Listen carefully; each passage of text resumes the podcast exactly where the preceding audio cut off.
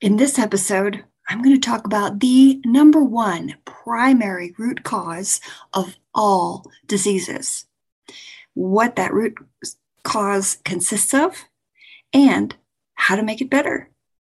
Welcome to episode 11 of Ask Dr. Emily, a weekly podcast where we explore the what, the why, and the how of health issues from a holistic perspective. We'll talk about the signs and symptoms to look out for and the root causes of various health conditions and the most effective and doable solutions for addressing them. Each episode will empower you with knowledge and inspire you towards achieving outstanding health naturally. Now, one of my primary goals as a holistic doctor is to be a health detective people come to me to help them figure out what is going on with their bodies, why things are going wrong, and how to fix them so that they can feel better and stop worrying about their health, enjoy life more, and have healthier longevity, i.e., age better. And as a health detective, I ask questions like What are your main symptoms? How long has this been going on? What have you been eating? How is your sleep, your mood, your stress level? Etc. Did something happen prior to the onset of this problem, like a particularly stressful event, an accident, loss, exposure to mold or chemicals, cold or flu, food poisoning, etc.? And over my 25 plus years of taking care of people and guiding them towards better health, and through that process of figuring out what is going wrong and why and how to fix it with thousands of people, what I have learned is that there is one primary root cause of pretty much all health issues and diseases. So, no matter what ails you, this one thing is almost certainly the primary underlying factor that has caused the problems you are having and that needs to be fixed in order for you to achieve vibrant, good health. So, what is the number one root cause of all diseases? Inflammatory diet. For the past 50 plus years, we humans have been consuming an increasingly unnatural and inflammatory diet, which is a big part of why life expectancy is steadily decreasing in many countries throughout the world. And so is our health span, which is the number of years that we enjoy good health, especially for younger generations these days.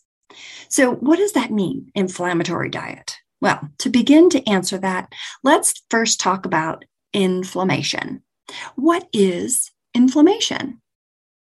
Inflammation refers to your body's process of fighting against the impact of harmful things like infections, aka pathogens, injuries, and toxins in an attempt to heal itself from the impact of those things. And when those impacts damage your cells, your body releases chemicals that trigger a response from your immune system. This response includes the release of antibodies and proteins, as well as increased blood flow to the damaged area. In the case of acute inflammation, like getting a cut on your finger or having a cold, the whole process usually lasts for only several hours, up to a couple weeks. Chronic inflammation happens when this inflammatory response lingers and the accompanying symptoms of increased swelling, redness, heat, pain, and loss of function don't quiet down within a couple weeks as they should. Over time, chronic inflammation has a negative impact on all your tissues and organs. First, because it blocks circulation and the delivery of essential nutrients to your cells. And second, because it uses up vital resources, such as energy, at a faster rate. Research indicates that chronic inflammation can lead to a range of conditions, including heart disease, cancer, diabetes, kidney disease, fatty liver disease, autoimmune, and neurodegenerative disorders. And I would expand that list and contend that just about every health issue that we humans tend to suffer from is either caused by or made worse by chronic inflammation, which stems in large part from inflammatory diet. So, what makes a diet inflammatory? Well, there's several main culprits. Here they are CAFO or feedlot meats, non organic foods, highly processed foods, highly processed vegetable oils, carbohydrates, grains and pseudograins, and dairy. Now, some of those go sort of under each other in terms of categories, but those are the big factors. And what I have seen time and time again over the years is that when these negative influences are removed, huge improvements in health and vitality nearly always follow. So let's unpack each of these a little bit. Let's talk about CAFO meats first. Concentrated animal feeding operations, or CAFOs, are agricultural enterprises where tens of thousands of animals are raised, packed into confined, crowded facilities where they typically have minimal to no fresh air, sunshine, or room to move around. In addition, their feed is a highly processed and unnatural mixture, often containing ingredients that they wouldn't normally eat, such as dead animals, and not consisting of their natural diet, such as grass and bugs. And it is non organic, meaning it's full of health damaging pesticides and herbicides and fungicides, etc. And the feed is brought to the animals rather than the animals grazing or otherwise seeking out feed in pastures and fields or in rangeland like they would in nature. And finally, CAFO animals are regularly injected with hormones to speed growth and with antibiotics to combat the many infections that their unhealthy feed and living conditions tend to foster. So, when you think about all those influences chronic stress from intense crowding, lack of fresh air and sunshine, inactivity, eating toxin laden unnatural feed, being injected with hormones and antibiotics, you can start to see why the meat from CAFO animals is inflammatory and really not good for us, right? So, if you can't take on any other dietary changes right now, start there. Improve the quality of your proteins. This will go a long way towards reducing your inflammation. Wild pastures is a great source for high quality pastured meats from ethically and sustainably raised animals. And uh, you can check the show notes for a link to them um, to get a deal, which uh, they're doing a deal right now. So um, uh, for my listeners, so check it out. Next up is non organic foods. And like with CAFO meats, other non organic foods, fruits, veggies, etc., also contain health damaging herbicides and pesticides and fungicides. And according to the Environmental Working Group, 70% of the non organic fresh produce sold in the US contains significant amounts of harmful chemical pesticides. Non organic foods also contain fewer nutrients than organic, largely because organic farming practices nurture healthier soil, which builds healthier and more nutritious plants. Makes sense, right? So, organic foods are more nutritious and less inflammatory. Good stuff. For a list of the most important fruits and veggies to eat organic, and for a printable reference card that you can carry in your purse or wallet of the top 10, a top 12, also known as the Dirty Dozen, um, check out the Environmental Working Group's extensively researched list. And again, check the show notes for a link to that.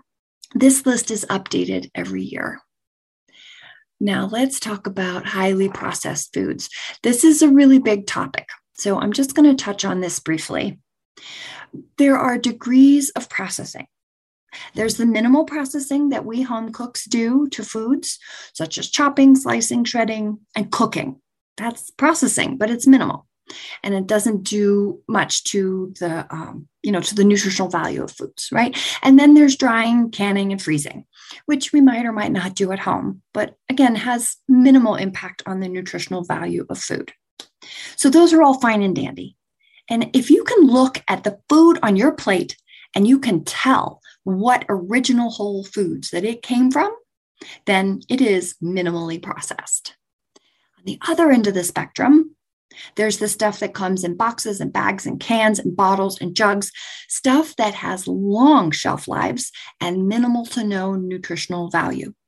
These quote unquote foods are created in big factories, and we couldn't make them at home if we wanted to, a lot of them.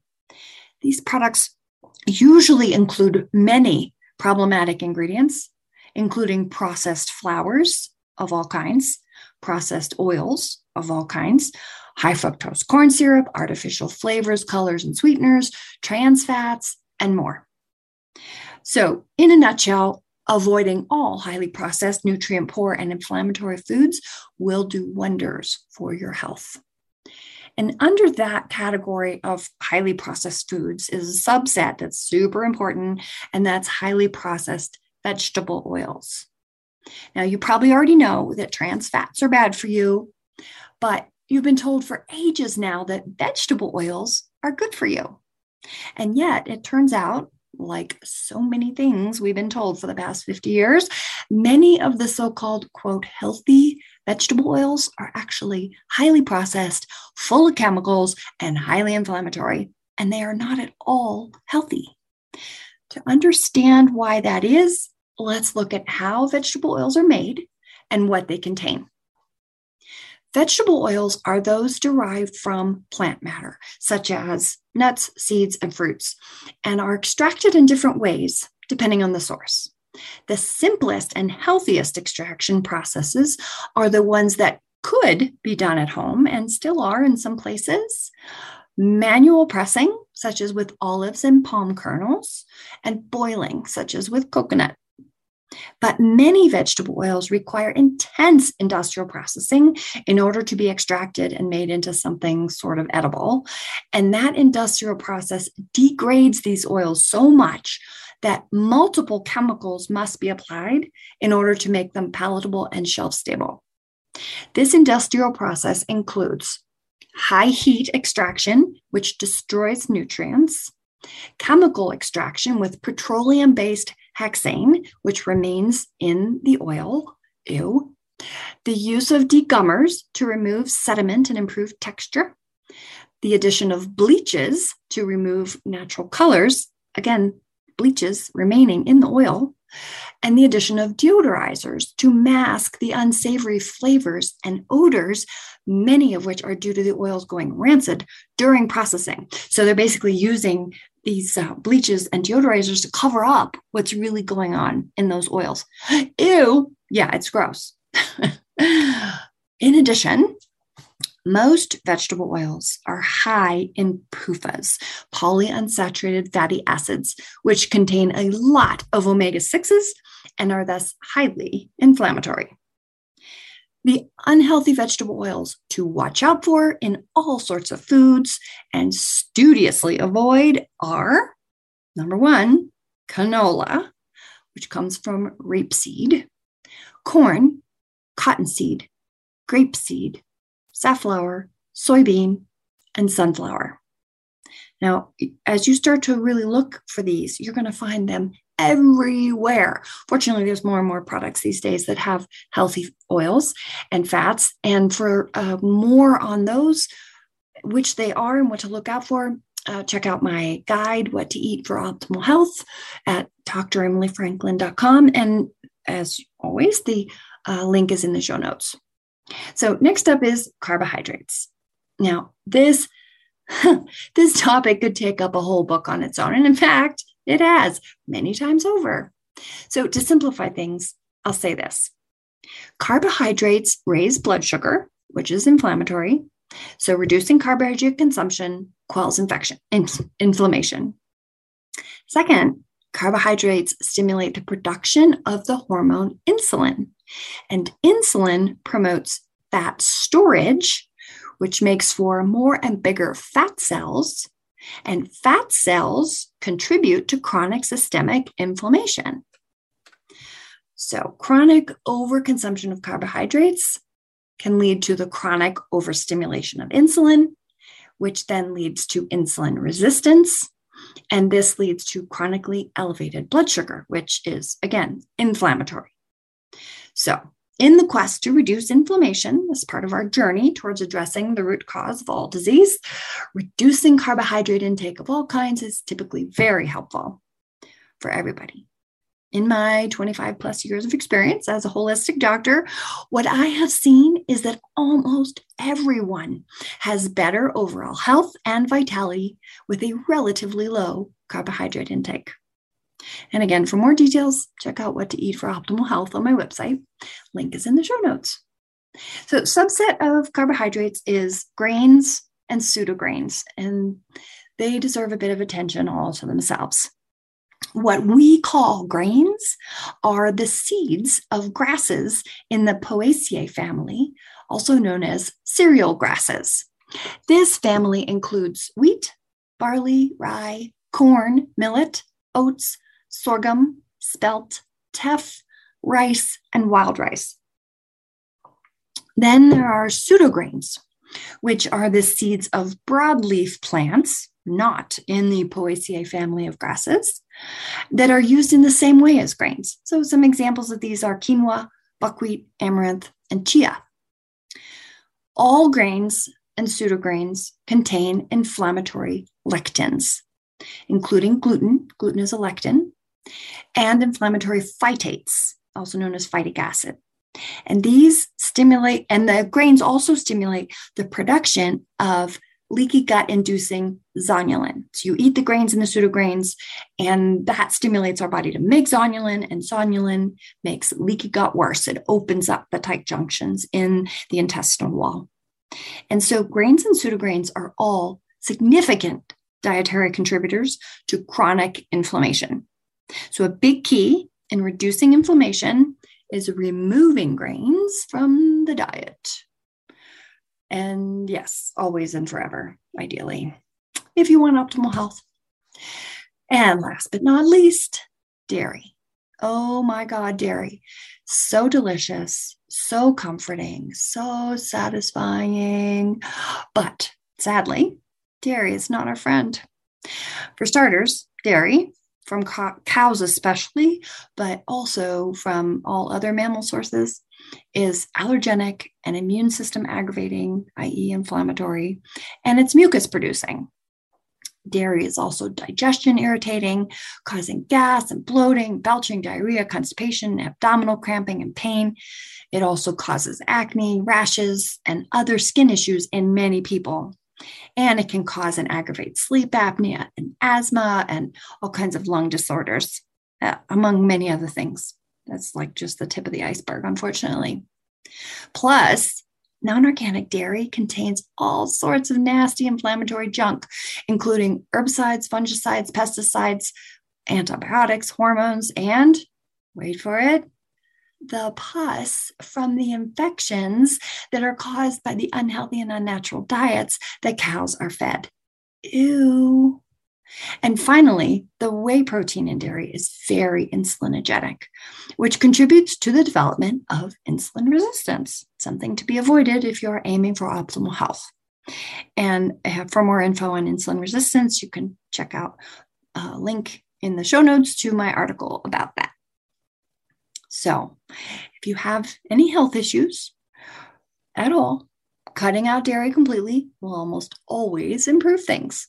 Because dairy is addictive, though, it contains opioid like compounds. This isn't always easy. In fact, it's almost never easy, but it is well worth the effort, I promise you. So, summing up, that is the inflammatory diet as root cause of disease story in a nutshell to reduce this primary root cause of disease and optimize health and vitality, minimize CAFO meats, non organic foods, highly processed foods, including vegetable oils, carbohydrates, including grains and pseudograins, and dairy. And again, for more details, check out my guide, What to Eat for Optimal Health. Have a great day.